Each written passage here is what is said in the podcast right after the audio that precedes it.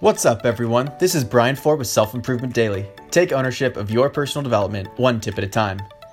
Today's tip is a simple shift in mindset that will help you validate your assumptions and make your decision making processes more efficient. It's as simple as changing one thought pattern into another. The tip is instead of saying to yourself, I don't have time, instead say, it's not a priority. It's a powerful switch, and here's why.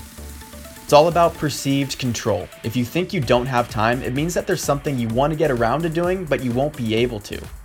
This implies that you didn't budget your time well enough, or that something came up that you have to address. But it also implies that your life is too chaotic to manage, and your brain will interpret that as a cause of distress. I mean, there's only so much time in the day, right? However, saying that something is not a priority is a stronger statement that has the opposite perception. It is empowering because your decision to not act on it is entirely your decision. You realize that it's important and something that you want to get around to doing, but in the scheme of your life, it doesn't need to be acted on immediately. This doesn't decrease its overall importance, it simply means you will address it at a more appropriate time.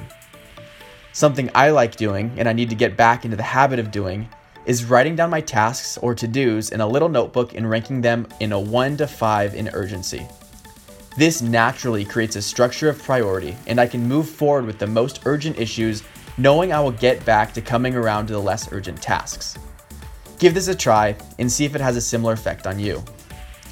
So it's not that you don't have time, it's just that it isn't a priority at this moment. Thanks for listening, and I'll see you next time on Self Improvement Daily.